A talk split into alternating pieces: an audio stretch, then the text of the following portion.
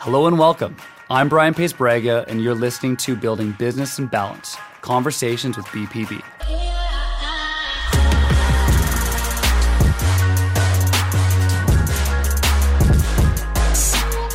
I created this podcast for anyone looking for insight, mentorship, and guidance from someone who's been there and back again on the road to success.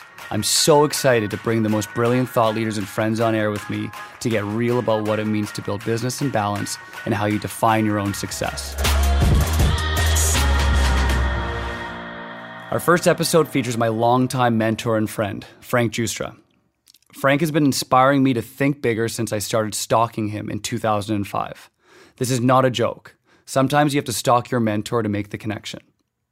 Take a listen as Frank and I discuss everything from quality olive oil, the value of gold, to fatherhood, and how fulfillment changes throughout our lives as we expand our definition of personal wealth. When you're young, and I'm pointing at you, um, you're chasing things. And uh, you're chasing whatever you're chasing for a relationship, or you're chasing for wealth, or you know, business success. You know, fame, whatever you want to call it, you're chasing. And you, I, I, what happened with me is that I got to a point in life where I realized that you know we're all going to die, okay? And um, you want to die just a rich person that doesn't feel good about themselves? And I started to think about shouldn't my life have a purpose? Let's get into my conversation with Frank. Good morning, Frank. Good morning, Brian. How are you? I'm good. Good beautiful day here in Vancouver. Yep, we had a beautiful weekend. We did. Finally, some summer weather.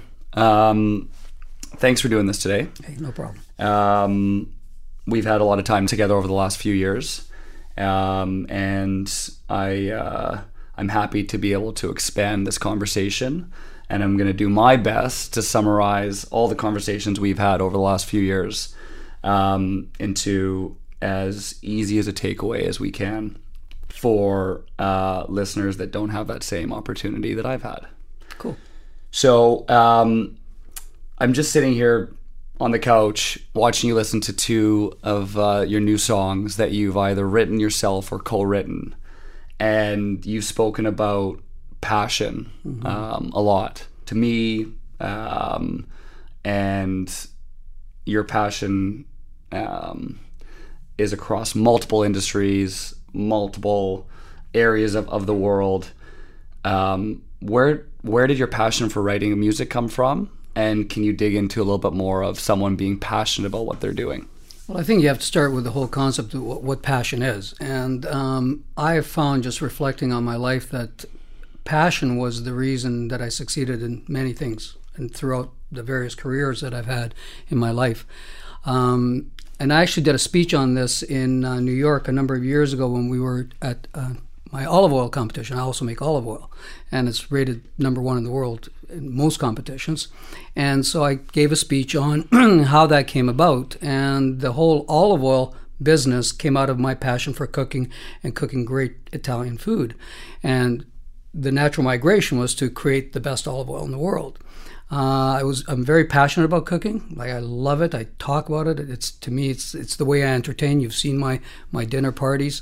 Um, so that uh, allowed me to think about everything that I did in my life and going back to my passion for building an investment bank. Like I really wanted us to be the best in mining finance, and I created a world class mining team from nothing because I wanted us to be the best. And it just it, wasn't about the money. I, I, cared less about the money that, than I did about making Yorkton, Yorkton Securities in those days, a great boutique firm, the best in its business.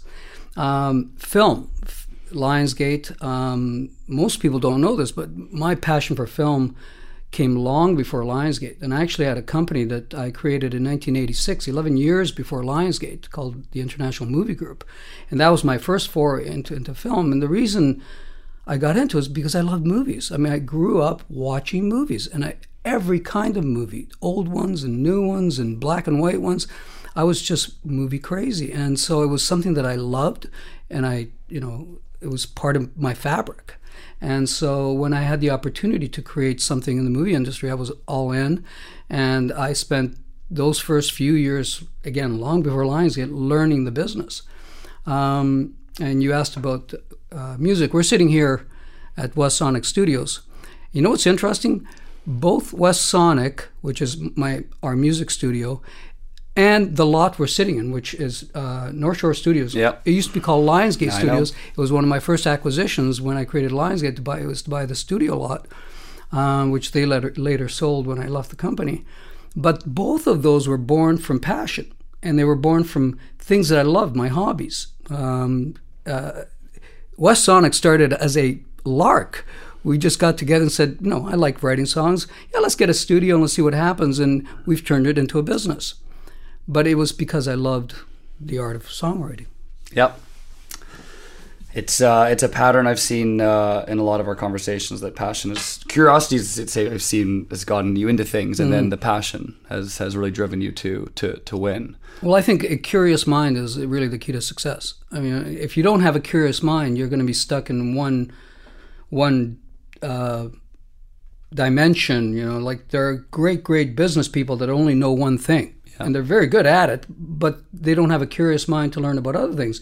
And to me, that's what makes life exciting. I'm with you. So let's go back to your olive oil that you mentioned 1st and it's named after My your mother. yeah, Domenica Fiore. Yes. So can we go back to those early years of of of the memories of of of home, of your mom, your dad? Um, God bless them, um, both. Um, but walk me through those those early years and those formative years for you. Well, you know, we, we grew up with very little money. Now, that's one thing that I remember clearly. Uh, although we were always well fed, I mean, my mother was an amazing cook, and we had a, a very large vegetable garden where she grew everything. Everything was fresh and wonderful. So it wasn't like we went and we had clothes and we had a roof over our heads. It was wonderful, but we didn't have any discretionary money growing up, like none. And so what I remember is that I had this hunger to be able to buy things, you know, whether it was a candy bar or a bicycle. But I, we had to work for it. Like I started working when I was 12 with a paper route, and later on, you know, working at a gas station, throwing hay in the summertime onto, you know, in, in the fields and catching chickens in the middle of the night, which is a really disgusting job, uh, for 250 an hour. And eventually, I ended up uh, working in a grocery store when I was 15, uh, and that took me right through high school and into college. Um, but I worked very hard, and you know I was able to buy my own car. I, took flying lessons, but it was all my own money. We had nothing. Uh, our parents couldn't give us any uh, spending money for you know. We bought our clothes. I remember when we were kids, we used to buy our clothes once a year at the end of August, just before we went to school. We went drove into shopping mall into into the big city and bought our clothes, and that was it. One one set of clothes. Yeah, and and your your relationship. You, I know you've um, you've got a great relationship with with your friends, and friends have been really important to you, especially your high school friends. You you take them on an annual trip. You get everyone together. Um, how important were friends to you in, in high school and, and, and late in elementary school? you and I have chatted about this many, many times, and I always have told you, um, you make friends a priority. They are like your family, and you keep them close. And you know that I work very hard to keep our group together, dinner parties, adventures, trips, and it's to keep that friendship going so that we see each other often. Because I think that that's it, it's it's you, you have your family and you have your friends and that those are the two most important things in your life relationships. I have my high school friends uh, guys i've known for i can't even count the number of years nine of us go fishing every year. We've and we've been doing this since we were like in our 20s and it's it's wonderful because they knew you when before you were successful and so we can joke around about you know how what a bunch of goofballs we were when we were in high school. You know one of them just passed away last week um, Yeah. you know after uh, battling cancer for a number of years. And you know it was very sad for us you know. It we were we are a really tight knit group. Yeah, I've always respected that, and uh, I've definitely, definitely done the same with my group of friends. And I remember you always saying that once you've gotten to uh, a certain place in, in financial financial freedom, that all you've got at the end of the day is the experiences with the with the people you care about. yeah And I think that's a, a really important lesson. Um, you can keep chasing.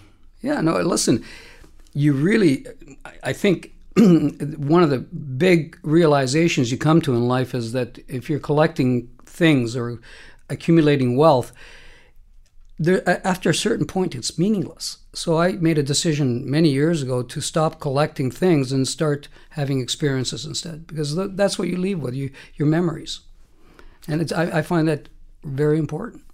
Walk me through that that moment or those moments where that shifted, where the accumulation of material things or maybe a little more. I don't think it was a moment. It was an okay. evolution, and I can't say there was an epiphany in a moment. Uh, there, there, were several moments in time where I made a pivotal change in my life, but but it, it started.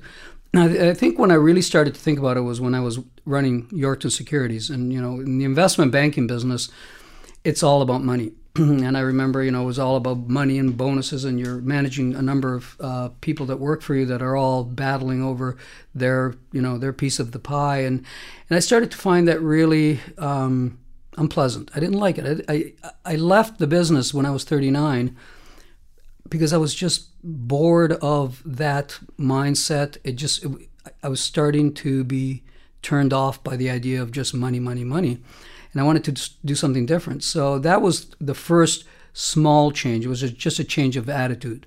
Instead of making money, do something you're going to be passionate about, and that's when I got into film.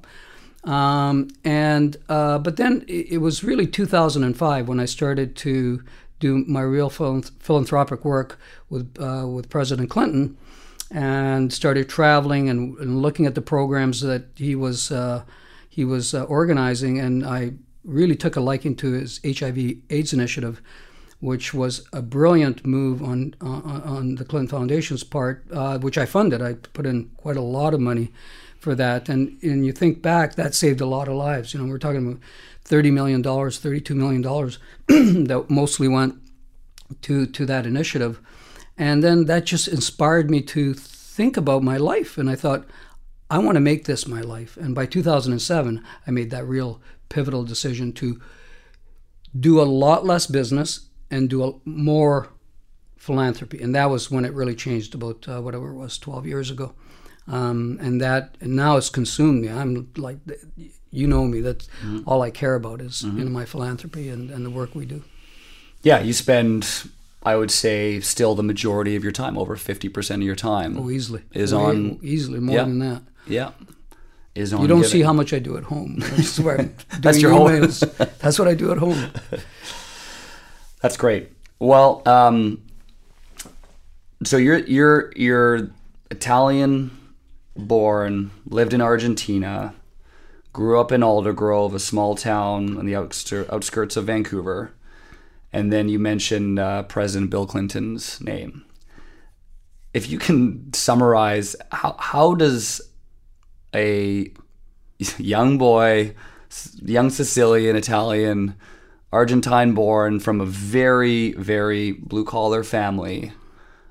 How, how does that happen? And, and did you ever dream of that sort of access and adventure and success? No, I, I had no idea. And I, I would have never predicted that when I was 20 years old. I mean, you know what I think, um, and I truly believe this, I think that um, if you have the right attitude, if you're passionate about things and you treat people well, opportunities present themselves. And I, it, it just, and I call it luck. I, I've had a lot of luck. Things just present themselves, and a voice speaks to me and says, "Go for that, do that," and you just trust your instinct and your gut, and it it kind of guides you through life. I, I, that's the only way I can explain it. I don't think anything was planned. There was nothing planned. Lionsgate wasn't planned. It was just like, okay, now I'm going to create a movie studio, and it was it it, it, almost happened overnight. Um, many of the things that I've done were never planned. I, I didn't have a life plan. I just thought I want to try different things. I'm really and I get bored easily. So if something I know that no no, but what happens if I make something successful? Then it's successful, and then I'm bored. I'm going. Then I have ADDHD or and uh, it's it's I, am curious. I want to try something else, and so I move on to a new project, and I want to see if that's going to work. And sometimes it takes a lot longer than other times to make something work, but it's just, and I keep seeing opportunities, and I'm not saying everything works, far from it. You know, some things that I've tried, you know, haven't worked, um, but I try and make them work, and if they don't work at first, I really do my best. Uh, and I would say most times it works. So it's uh, it's just uh, I honestly think that it's your attitude, how you put yourself out there, how you treat other people, and recognizing when something comes your way that you go, yeah, I'm gonna that's I'll try that. It's instinct. I, I, I no other way to explain it. So, why aren't you afraid of failure? No one likes to fail. Let's be clear about that. You know, failure sucks. Um, uh, Lions, I'll give you a perfect example. Lionsgate almost failed. It was the toughest thing I've ever done in my life. Launched it in 1997. The first three years were the worst business years of my life. I was so stressed out. We almost went bankrupt a couple of times, and I had to keep it together. I had to find the right management. It was the, a very tough thing, but I stuck it through. And I remember people were, were suggesting to me, you know, just declare Chapter 11. Just you know, you know, you're doing this for your ego, and I'm. I, that didn't resonate. I heard that and I go, what are you, what are you talking about? I, I couldn't think.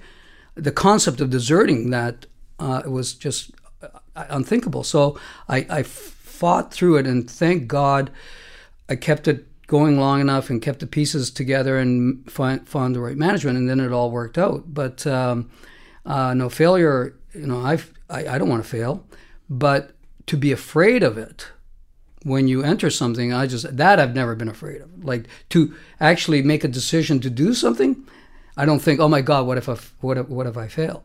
I usually go in with both feet first and and then find my problems along the way and fight through them and and make it work. But uh, no, I you know Steve Jobs um, gave a great commencement speech at Stan- uh, Stanford University a number of years ago before he passed away, and you have to listen to that speech. And he made a really great point about fear of failure, and I can't quote it exactly, but it, the gist of it was.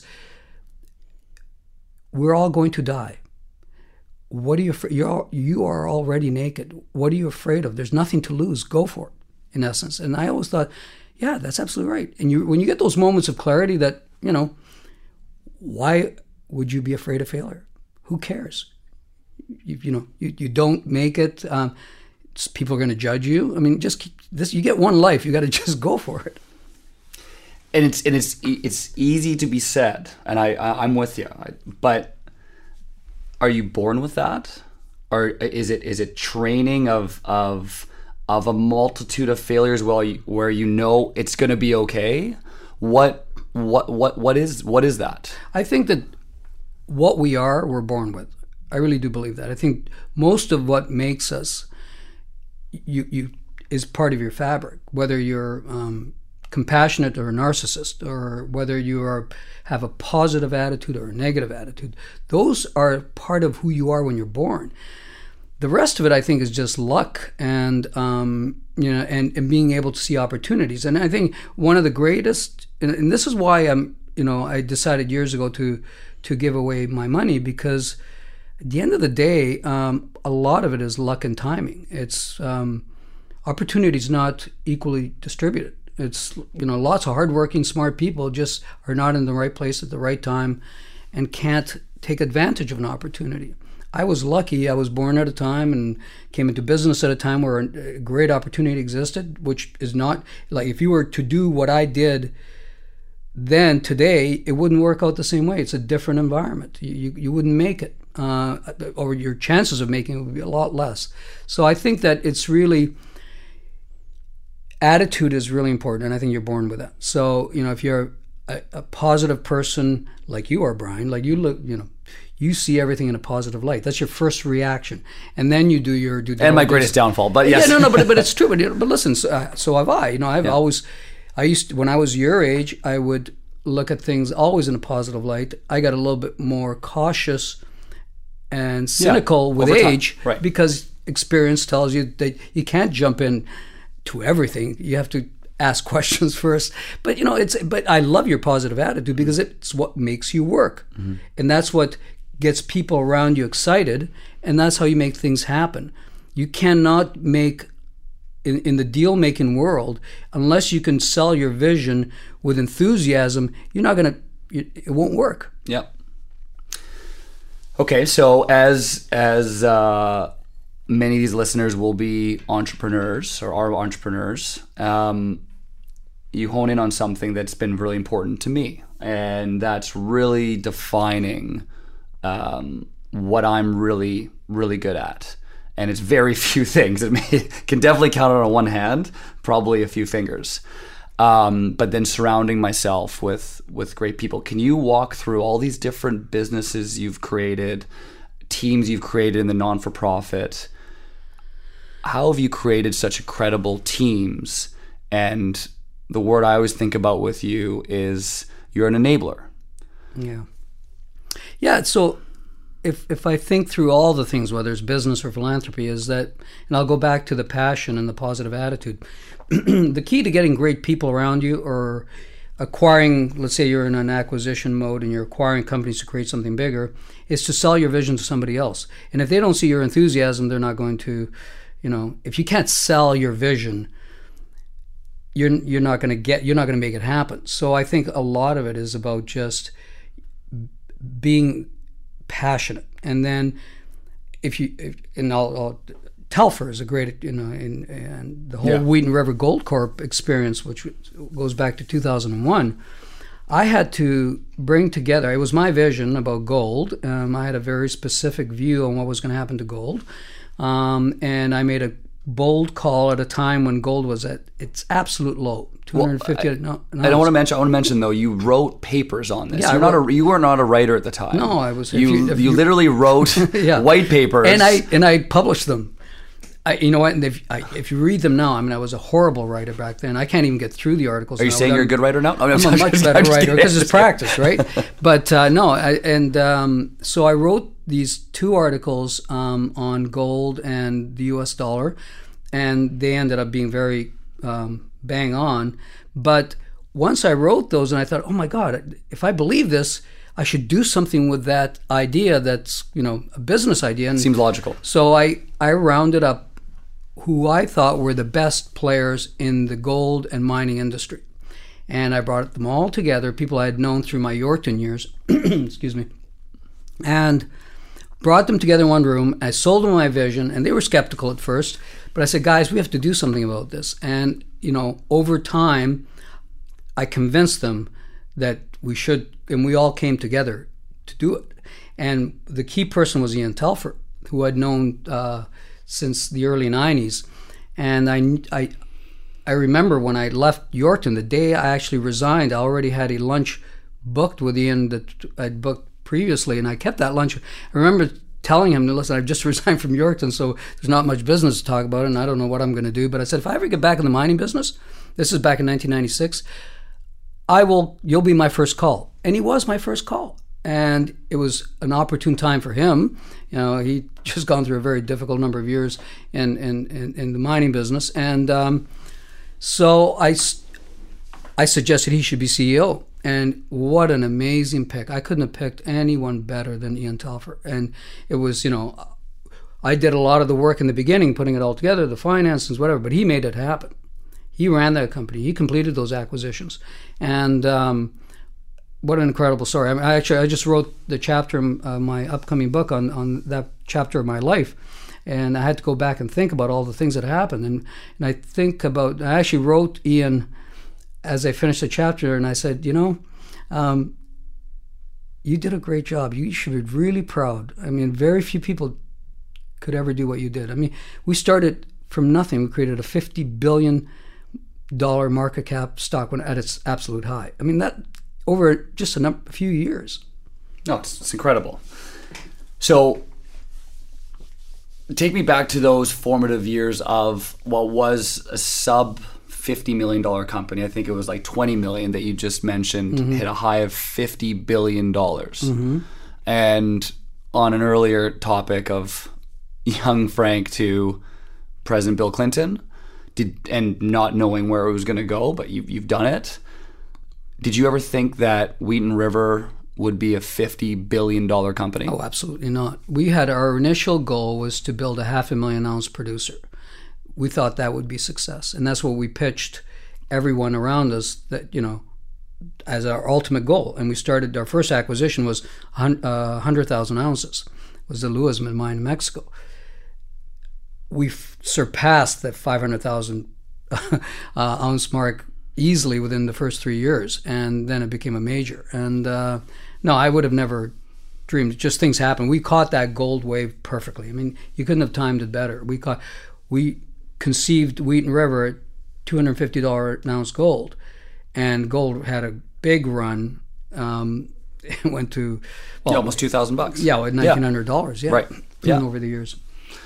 Yep, you nailed the timing. So that's uh, another thing that I've noticed with you, Frank, is that um, you built what became the best investment bank in the world for the mining industry, um, and you left right before a massive fraud came out in Bre-X and decimated the market.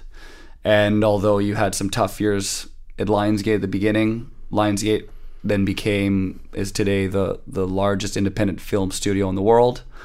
Um, we collectively timed the electric vehicle boom, and that was successful. your call, buddy. Thank you for the credit, and I, that is a common theme with you too. But um, we timed that. Um, talk to me about timing, and and how much does that you, you mentioned long, but how much does timing play into success and well, as I said earlier, timing's everything, um, and you can be brilliant, but if it's the wrong time, the wrong idea at the wrong time, or the right idea at the wrong time, you know, you're going to have a tough time with it. Um, but I don't know. I just think that this whole idea that my timing's perfect is not true, and sometimes my timing's off you know, I had two great timing calls leaving the investment banking business and getting back in the gold business in 2001, uh, five years later. but if you go scroll forward to 2011, um, when the resource market came to a standstill, and by 2013, I was going, okay, this has to turn around, and and I and I was wrong on the timing. I was eventually right but it took a few more years for things to happen that I pr- predicted in 2013. But my timing was, you know, I had to endure quite a bit of pain for about three years before things really did turn around. And, uh, and now, as you see, we're now we're back in a full-on gold market. And I've been writing about this the last while about what's going to happen with gold, and it's happening because the environment has been set up for this for since the 2008 crash. And, you know, they've the, the monetary environment and just the deficit spending. The gold's going up, and you know, but I, my timing was not perfect. okay, let's go to gold because gold has been a major consistent passion of yours since the 80s. Why should people care about gold? Gold is it costs money to store. There's no yield to it. Mm-hmm. Um, there's way better places to be putting your money over the last five or ten years. Mm-hmm. Um, there's Bitcoin. There's many cryptocurrencies yeah. that someone can buy. Why should someone actually care about gold? You know, I've heard all those arguments, and I just love, you know, when people use those as a, as a, a reason not to own some gold. First of all, gold is insurance.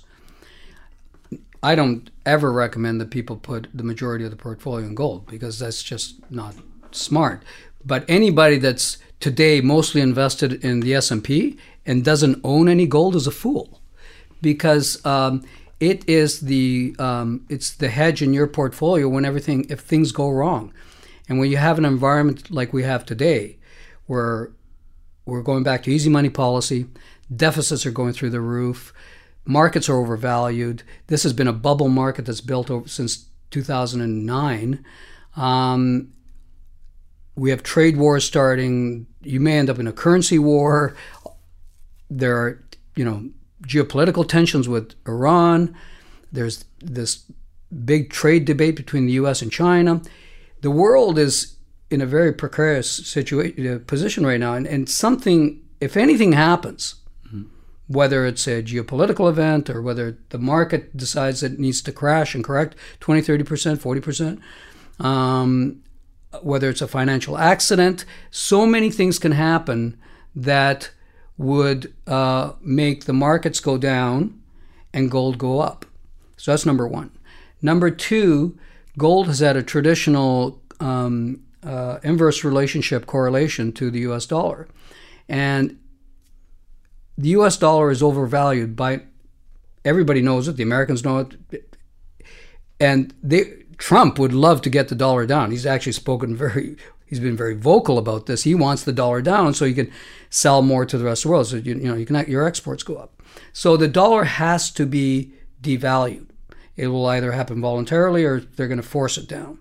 And um, and I think that uh, Trump will bully the Fed to help him achieve this. If the dollar goes down, gold goes up because it's you know uh, uh, valued in dollar terms. And so I think that we're in a very we're in a perfect storm environment right now that gold's going to I think surpass its past highs. We're in a new leg now. And I think we're in forever easy money policy. And it's not just the Americans, it's the Europeans too. And everybody's trying to cheapen their currencies to compete. And uh, we've put ourselves in a trap in terms of as a global community. We're, we're in this forever easy money trap like Japan got into 30 years ago and never got out of. I don't know how they will ever raise interest rates. And I've been, ta- you know, I've been telling you this for years, and I just wrote an article last week about it you know, they've been pretending that they w- would be able to normalize interest rates after the 2008 crisis when they took rates down to basically zero, near zero, and they printed all that extra money. I said, it's impossible. Just do the math. If you normalize interest rates, you'll implode the economy. You're, the, the government will go bankrupt with the, the debts at $21 trillion and building by a trillion dollars a year. Um, the Federal Reserve balance sheet would be insolvent because it's all long dated securities in there, and the higher you raise rates, the lower they you're never going to sell those. I just don't see how we're ever going to get out of this trap. We've put ourselves into an impossible situation where the next accident will require something that'll be like Uh, a QE again, maybe called by a different name, but it'll be printing of money of sorts. It's coming. Our, the rates are going to head back down to near zero the next recession is overdue. And they're already planning ahead of the recession by lowering interest rates now. It's going to happen probably at the end of, at the end of this month. So I just think that the environment is set for everything in favor of gold. The lower you you mentioned carrying costs. So if interest rates are at zero, there's no you know there's the carrying costs for gold don't exist. I mean, it's like you you need you need to have that gold as a hedge. And and I really believe that you know 5,000 years of history has shown us that you know when everything else goes wrong, what's left of value that you can ex- use as to exchange for goods is gold. All paper currencies eventually go to zero. It happens. Do you have to just be in a wealthy position to own and get exposure to gold, or how how how does how does someone? Well, I think you, you know everybody can buy a gold coin. That's an ounce. You know what's going to cost you fourteen hundred dollars. You know, listen, it's it's it's it's the ultimate insurance if everything goes wrong. But I, if you have money to invest and you're just solely invested in the stock market or in the bond market and you don't have any gold, you're crazy. I'm with you. I am with you. I, although I just moved to London but grew up here in Vancouver, the amount of people you and I have both met over the years that are just complete gold bugs. Um, we I feel like sometimes we're just oh I've just been convinced because of my environment, but you're right. If you look at history, I I, I am with you. But what about if um, if a millennial came to you and and argued Bitcoin? Does money flow into Bitcoin or does money flow into gold at the yeah. end of the day? I, I think that uh, the only and I've mentioned this to you before because you know we we looked at the whole cryptocurrency space a few years ago and this is what I don't like about cryptocurrencies. If they start to become a threat to sovereign currencies, the governments will shut them down, and it won't be that hard to do. Uh, if there's a combined effort to shut down a cryptocurrency that's threatening the real value in a crisis that's threatening the value of a sovereign currency, and I'm talking about the US dollar, the euro, whatever, if Bitcoin became big enough and became a threat, governments have gone to war over currencies, okay, uh, to protect their currencies. They're not going to allow this to happen if it starts to threaten the value of their own currencies in a crisis where people are running for the exits. Yeah. I mean, in the past, when you've had currency crisis in any country, they've imposed, you know, currency exchange controls. You, know, you can't, whether it was South Africa or whether it's you know Zimbabwe. In in a time of crisis, governments do extraordinary things to protect their currency, and those are usually not in favor of the citizens. It's in favor of keeping you know the, the, the system in place because even in 1933 when people were uh, in the U.S. were afraid of you know they, they were in the depths of the of the, uh, of the depression. Uh, Roosevelt entered, you know basically said okay individuals cannot own gold. It was against the law. And that lasted until 1971. If you were an American citizen, you could not buy gold. The government could own gold, but you couldn't. It was against the law. You'd go to jail. I mean, think about it now. Bitcoin becomes, you know, the place to run to. Everybody's in panic mode. What do you think the government's going to do? That's my only concern. Gold is physical. You can you hide it in your mattress, you know, you bury it in your backyard, put it in a safe once you have it, you have it. It's yours. yep. I hear you. You are um, you are a uh, a very good salesman. So,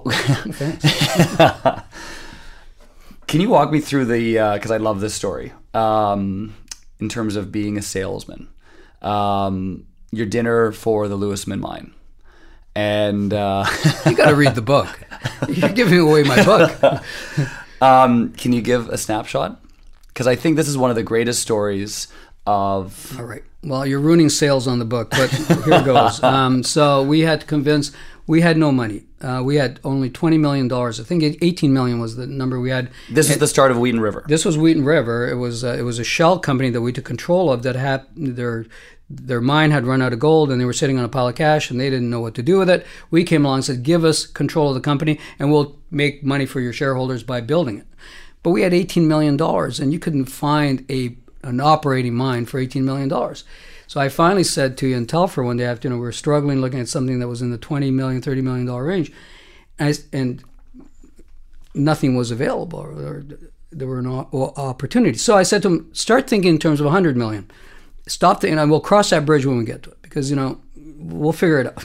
so he started, and he went and found um, uh, the Luismin mine, which was in Mexico. It was owned by an individual that who was in the car parts manufacturing business, a very important uh, Mexican family.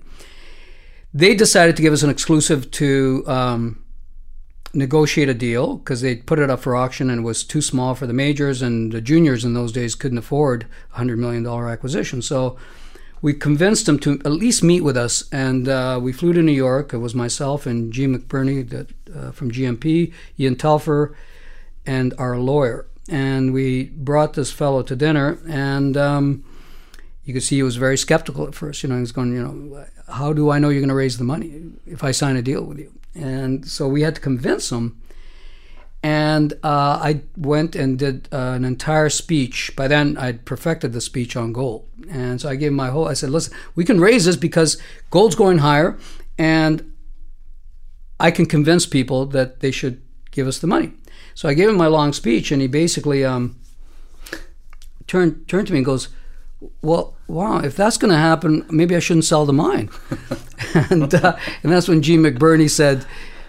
What the hell does Frank know? He's a film guy, and uh, but uh, no, it was great because it, it, we actually ended up paying a little bit more money. We had to give him uh, a little bit of insurance with some warrants in case gold and silver went up, and he actually made more money than he should have as a seller. Uh, but uh, but it also happened that he was. Uh, someone mentioned he was the. Um, the, the president or the chairman of the Mexican Institute of Art, uh, whatever it was called, and uh, and I happened to own Mexican art and Latin American art was a very I, I, used to collect it. So we got into this great conversation about all of the artists, you know, uh, whether it's Diego Rivera or Tamayo, and then I talked to all the rest of the Latin American artists, and, and he became very friendly after this. So it was it was really warming him up, giving him the pitch, and convincing him that we were the right guys to sell it to because we would raise the money, and we did. You definitely did. Um, you was this pre or post writing your gold uh, paper? Post. Post. I wrote the first one in 2001. I wrote a second one in 2003, and um, and both times it was really an argument for gold and against the US dollar. And it ended up being very right. Yep, you were right. So you you you write a lot, and and you've started your blog. You're writing your book. Um, I've really enjoyed your blog, even though I, I know you and have access. FrankGiustra.com. FrankGiustra.com. But I also have mutual friends of ours or, or friends of yours that I've met that say they follow it and they and they love it. Um, why why do you write? You know, it it, it start if if you think back what to when it started, which was to uh, sell a vision. So I had to tell. Um, I was trying to get a message across in in 2001 and 2003 was about gold. So I had to, and that's when I first learned about storytelling. That you have to make, if you're trying to sell a message, you have to make it interesting. It has to be a story. Um, I did business with a guy named Peter Guber, a very famous Hollywood producer, uh, when we first launched Lionsgate. He eventually wrote a book. He was the greatest salesman in the world. Hmm. He eventually he sold me. Uh, tell he, to win. Yeah, tell it to win. Yep. And if you read that book, it just explains how storytelling is how you sell your visions. You don't do it by having charts with facts and figures. Nobody's interested in that. People, we've been over the thousands of years, we have been storytellers. That's that's how we've communicated throughout the generations by telling stories, and everybody loves a good story. so when I think when I write, I think about okay, what am I trying to achieve? I'm, I'm going to um, I'm trying to talk about philanthropy, for instance, because I write a lot about the things that I'm passionate about, that I give to and support, and my, various programs around the world. So I'm trying to deliver that message but I do it in a story, and I do it sometimes from a very, personal point of view. I, you know, I talk about how I feel and you know how I relate it to, you know, seeing my children. Like if I were ever to have to watch my children suffer, what would that feel like? And that's what a lot of people around the world, whether they're refugees or living in poverty or whatever it is, they're suffering and they're watching their children suffer. And I was going, put yourself in their shoes. So I like to tell stories. I like to make it entertaining so that the reader wants to finish it. And so I've achieved my goal. I've entertained, I've got their um, their their attention, and I've kept their attention so that they finish the article, and that way I get my message across. And I think that that's why I love it. And I've been doing it, and, and it, writing's like anything else. The more you do it, the better you get at it. And I'm now I'm like I'm doing it every week. I'm writing my book and I'm writing my blog every week. So I'm continuously writing, and I find that it's becoming easier and easier to frame a subject matter and to put it in writing in a way that people go, "Wow, that was I really enjoyed that article." So it's you know it's now I'm passionate about it. And I was like, I, I love to sit down and write. You know, I go, okay, what am I going to write about this week? And it can you know, it can be about anything. It can be about cooking. It could be about one of our adventures, mountain climbing, or or about how I see life, you know, how you live a balanced life, or about the why I do the things I do in philanthropy. And it's it's fun. I love it. What does it do for you? Other than I heard if you could tell your kids and seeing them suffer, seeing one of these foundations or, or initiatives that you give to, um, but what is what does writing do for you? it it really allows me to really think deeply about things because you know you know whatever we're doing whatever we experience you know it's somewhere in your mind but when you have to when you sit down and write about it you're forced to really think through every aspect of it. And and and and, and you really and then you start asking yourself questions okay so why did you do that? And how do you feel about this? And i think uh, it's just part part of your self discovery it's a it's a great way to express yourself because you have to sit down and, and, and put in put it in a way that will appeal to other people. So you have to think through very carefully. Sometimes you have to remember things you'd forgotten about, and you have to do some research, and forces you to just check facts, and, and you become more knowledgeable in the subject matter because you now you're writing about it. You better get your facts straight. So I just find it a great exercise, and it's like it's like anything. It's like any.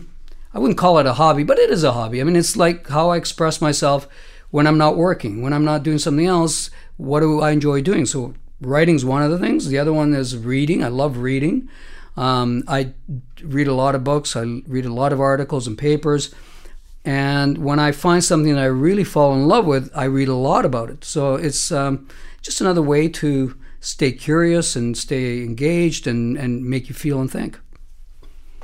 it sounds pretty um, vulnerable. why why are you okay with being so vulnerable? Yeah, you know what? when, I remember when we first conceived uh, the music studio, and um, I met Ian Prince and Dave Corman here, and uh, we said, "Well, let's let's start a, mu- uh, a music studio, and well, let's write songs together." And so I told a very good friend of mine, who's a very big manager in the music business, and I've known for many many years. And I said, I'm, I'm about to do this. He, he said, Why would you put yourself out there that way? What if, you know, basically saying to me, you know, you might embarrass yourself, you know, writing a, a crappy song and putting it out there and put, it has your name on it. And I thought, yeah, maybe, but who cares, you know? And by the way, some of the songs we wrote in the beginning were pretty crappy. And um, as we've started to, you know, and this has taken a number of years, I see Dave over there laughing at me. Yeah, some of the songs we wrote, I mean, were really crappy. And, uh, and I remember playing one of these songs to my friend in the music business, uh, and he just emailed back and said, You can do better. which was a polite way of saying that sucked. And so, but what we found is now we've been at this a number of years now, and we're working with different artists and different different top liners, and the songs have gotten really, really good, like really good. We were playing a couple here this morning that. Uh, that have been written over the last several months, and you know, once you produce them and you you, you, you listen to them, you go, "Wow, I had a role in play in writing that song." It's a pretty cool feeling. So, again, being embarrassed of failure, who cares what people think? Just do what you want to do. And, and if people don't like it, they can laugh and joke behind your back. Who cares? You're having fun. I'm with you. How do you take criticism then? How do you how do you turn that into positives? You know, it's funny. I I, I read the book, The Four Agreements, and I've the, the best. Yeah, life gave it to changing book. life changing book, and it changed my life. I read it in, excuse me, in 2006. Um, I think it's President Bill Clinton's favorite. yeah, book, he or- gave it to me. He, I was going through a tough personal time at the time, and he saw I was a bit down and depressed. He goes, you know, here's a book, read it. It changed my life, and it will change yours. And and I read it, and it literally changed my life. And one of the agreements is. Um, Don't take anything. don't, don't personal. take anything personal. Yeah. And that is, I used to get angry when I would hear that some someone said something disparaging about me behind my back or in the press and whatever. And I realized after you read the way that uh, the author describes the reasons he he says you shouldn't care, it all made sense. Like those are their opinions. They're living their lives. Their it, their criticisms are a reflection of their own journey. It's got nothing to do with you. And the minute that I accepted that if I heard something, a criticism or something nasty being said about me, I would just say, I don't care, hmm. or I forgive you. It's your own problem, not mine. And the minute you you dispel that you stop caring about what people say, you're free. You're absolutely. I used to churn in my head when I would be angry that somebody did something or said something. It would, you know, and it, would take up all that mind space. And when you're when you free yourself of that, you have all the time to be positive. You just go, I don't care what he said. You know, it's, that's his opinion or her opinion, and you just drive on. It's it's a very freeing place to be. One of your recent articles, it was I think it was a few weeks ago. Um, it was my favorite one, definitely by far that you've written, um, and it was about finding peace in life. Can you walk? Can you walk me through that? Well, it was part of the Balanced Life series. It was the last one. Yeah, it was about purpose. Um, and, you know, when you're young, and I'm pointing at you, um, you're chasing things. And uh, you're chasing whatever. You're chasing for a relationship or you're chasing for wealth or, you know, business success, you know, fame, whatever you want to call it. You're chasing. And you I, what happened with me is that I got to a point in life where I realized that you know we're all going to die, okay, and um, you want to die just a rich person that doesn't feel good about themselves? And I started to think about shouldn't my life have a purpose? And I remember when I was a kid, I watched a movie called It's a Wonderful Life, which is a Christmas favorite, and I'm sure everybody's watched it. And, and, and it literally changed the way I saw the world because the, the premise of the movie is that every person touches other people's lives. And if you're there touching other people's lives, it could be one person, it could be a million people. But if you're around and just by existing and doing something positive for them, it changes their lives, then you had a purpose in life. And, she, and, and so I thought, wow, I'm in a great, I have a great opportunity. I have the resources and the connections to literally change a lot of lives. What a great way to live your life. To know that when you come to the end of it, that it was a purpose, that had you not existed, those people's lives might not have been better. And so my whole goal in life now is to change as many lives as possible. And that's why I've immersed myself in so many different philanthropic initiatives, you know, and because it's always like, wow, I know I can do this. And if I do this, thousands of people will have a better life than if I didn't. That is it, purpose. And that's how I found my peace. It's like I'm not chasing things anymore. I stopped chasing things a long time ago. Now it's just, sure, I want to make money, but I want to make it for my foundation so that my foundation can keep doing the things that it does. That's my purpose. How did you find that level of of uh, of have more of a more conscious life? How how did that how did that happen?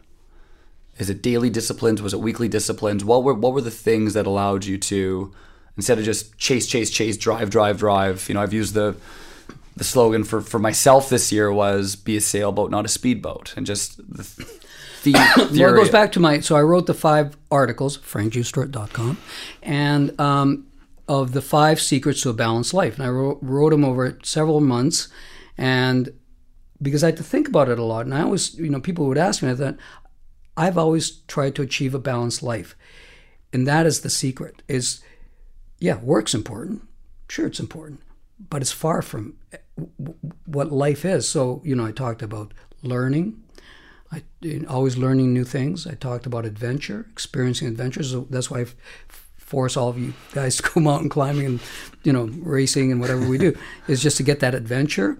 Um, talked about the importance of family and friends and spending real time with them, which I do. I throw, I'm always throwing dinner parties for friends or my family, um, and talked about purpose. Um, and it's achieving that balance that makes life good. You know, you can't only do one thing. You have to have a balance. And I found I think I found that balance and I hope people read what I wrote because I think it really if you if you get to the place where you can balance your life and for some people it's not as easy as for others but you can still find time to say exercise which i do every morning if i don't exercise in the morning i feel really lethargic i don't have the energy so i, I every day I work out. I want to be physically healthy. Um, I don't like to work out. I've never worked eight, nine hour days. Never, because I didn't believe in it.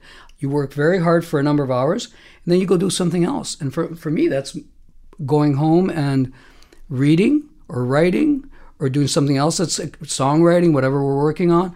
Go for a long walk just to get some fresh air, be outside, you know, being indoors is a bad thing. Uh, you know, if you're indoors all day, so you got to get outside and you know smell the roses. But it's really it, it, it is about that balance, and um, and when you when you find it, man, life's great. So you you've experienced evolution. We were actually talking about this because I had I've just moved to London, um, and I think you'd said something like um, your first few years there were really tough for you.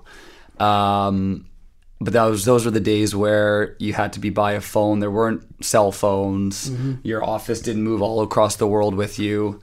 Um, how how do how do you how do you suggest young people find balance today with this smartphone revolution that's happened? Yeah. That's a big sigh. How how how? I think we're in a and again, you hate to be the older guy that's trying to give the younger telling the younger generation they're doing it all wrong because my parents did the same thing to us. And um, you know and, and i think the world adjusts and changes and evolves and you know you just got to roll with the punches. But i do dislike what you know the whole uh, smartphone social media uh, environment has done to young people today. They live by it. It's like you know everything has to be in short messages. There's no way to express yourself. They can hide behind a text instead of talking to someone in person. You know they're all looking for likes on on on instagram. You know it's it's it i think there's something very wrong with that. And i i, I would only hope that you know that parents because it starts when kids are quite small these days you know they, they they're on social media they get you know, their phones and you know they're all, all of a sudden they're connected. Um, you have to find a way to get the kids to put their phones down and and don't vi- visit social media once a day you know be disciplined. Go on at night for you know half an hour and just do all your things. But people that live in like a, these kids nowadays are on their phones all the time. And i just don't I, I, I don't think that's healthy. I really think that's destructive. And they live by that the rules of that world and, and what that you know the opinions that you know and, and, the way they're judged. And I just think it's it's a very it, uh, I don't know. And maybe it, it, will all change for the better but you know, or, or this will have some positive impact. But I think there's a really nasty part of you know living your life through social media. I really uh, I have a distaste for it. So what would you do? As a what? As a teenager what would you do knowing what's there social media is there what what disciplines would you apply knowing what you know and all the success you've had in every a lot of parts well, of your life? What you know you if, if, i could go back to being a teenager well we didn't have social media no you didn't but uh, what would you what would you do? What what what would a young frank Giustra do with social media today? How how how can you turn it into a positive? How can you use it as a tool? Like or or what disciplines would you put in the, where you the, wouldn't be distracted by it all the day? The discipline is just not to use it all day long to put it down and do you know kids don't read anymore. I hardly know any kid that reads a book anymore. It's crazy. I mean I, you know they're just everything has to be all messaging has to be delivered in bite-sized pieces. And it's like even the new that's why the news is so distorted. Nobody reads newspapers anymore. They, they go on social media for their news and it's you know you're not always getting the real news and it's without any detail you know just getting like the headlines and or opinions which is disguised as news. And you know and I, I just i just think the discipline would be just use your phone yes you have to be connected but put it down do something else read you know uh, go you know exercise. Kids don't play anymore outside. Like i used to live outdoors with my brother and we played. We were outdoors. Who does that anymore? Nobody plays outside. It's it's it's it's you know i think it's very unhealthy. Let me flip it. So my optimistic mr optimism over here my optimistic take is never before has the world been as transparent, right? And never before has there been the connectivity you just mentioned. Isn't that an amazing platform to try and do good and spread the word of doing yeah, good quicker than I, ever? I'll disagree with you. I think it's more connected, but it's definitely not transparent. Look what happens. What's happening with with the way news is being delivered through social media. What it how it was manipulated and is still manipulated to this day to deliver messaging um, and ha- where you're you're sent information that the you know the data networks know what you're looking for and they give you what you want to hear and often that is they're lies. They're not the truth. There is no transparency. I think far from it. It's the opposite. We're living in a world with, of disinformation.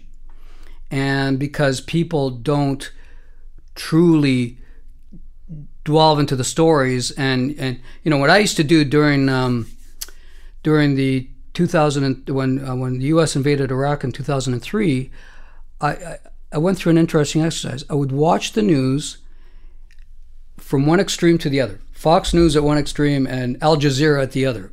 The same story and how it was delivered. And I was always fascinated how the same event was reported with a with a different message. You know, good guys, bad guys, and you know BBC sort of neutral in between, and the CBC, and you know, and then CNN. So you had this range, but, but today it's gotten a lot worse. Today you are being delivered messages, and if you're not diligent enough to check out whether they're true, you're going to believe something that's sent you that's absolutely not true. That's a complete and utter lie. So I don't believe we're in a transparent world. I think we're in a very dangerous world. recently you've you've sued or you're suing Twitter. Yeah, I can't talk about that because that's going through the courts and um, and you know I can't get into that. But you know I I, I I'll, That's I, where I some su- of the frustration comes Well, no, from. no, I, I sued because they, I believe they have the ability to to prevent the sort of abuse that happens through Twitter and the threats that happen through Twitter. And we're living in a very crazy world, and and and I just I'd had enough. I mean, I just said, you guys have you have the ability to do this. You're just not doing it. And so I'm trying to. I'm hoping they will, you know, the, the case or you know on their own that they'll change their ways because Twitter is an amazing platform. I, I have nothing against Yeah, the you're very platform. act- you're very active on it. yeah, very active. And so if for delivering positive and true messages, it's great. But it's been manipulated by certain parts of of society, and um, and it's harmful. It's very harmful and it's dangerous. And so that's why I'm suing them. I hear you. Um, I want to finish with um, a question of talking to your 20 year old self. Well, your son's almost 20 now. Um, what would you leave him with if if you were having a coffee with him? And what would you leave it? Or he's about to go to university. What what, what what's what's a what are you going to leave him with before? Well, what I've told him, and I, I've been very clear with him, I had this conversation with him a number of years ago, and he was worried that, um, you know, he sees my life and all the things that I've done, and he was saying, geez, Dad, how can I do what you did? I said, he says, I'm worried. I'm, people are, his friends were suggesting to him, you know, how are you going to match your dad? And I said, boy, you got this all wrong. I said, I, number one, I would hate if you followed in my shoes. I actually, I, I mean, you can do what you want, but I would prefer you didn't. I prefer you do your own thing. I said, more importantly, I want you to do something that's going to make you happy. I don't care what it is. Just be very happy, and then I'll. If you do something you that you love, you will be good at it because passion begets excellence, and excellence begets success. I said, and if you do something you love and you're good at it, I will be happy. Choose what and he gave me a big hug and he said thanks dad and and that's honestly that's what i feel both my kids i say do just do what go your you have to do, have your own path don't look at mine mine was my own and it was in a, mom, a moment in time and and I'm, and I'm a different person than you are and so i think that that's the, the message i would tell my kids or any anybody that i see that's young you know comes to ask me uh, my advice on how to live a good life just if you can, do something you love. And if you do something you love, you'll, you'll be happy and you'll be good at it. Thank you. My pleasure. Thanks for listening to Building Business and Balance with me, Brian Paes-Braga. I hope you enjoyed the conversation and the wisdom of the guests I'm privileged to have met and worked with around the world.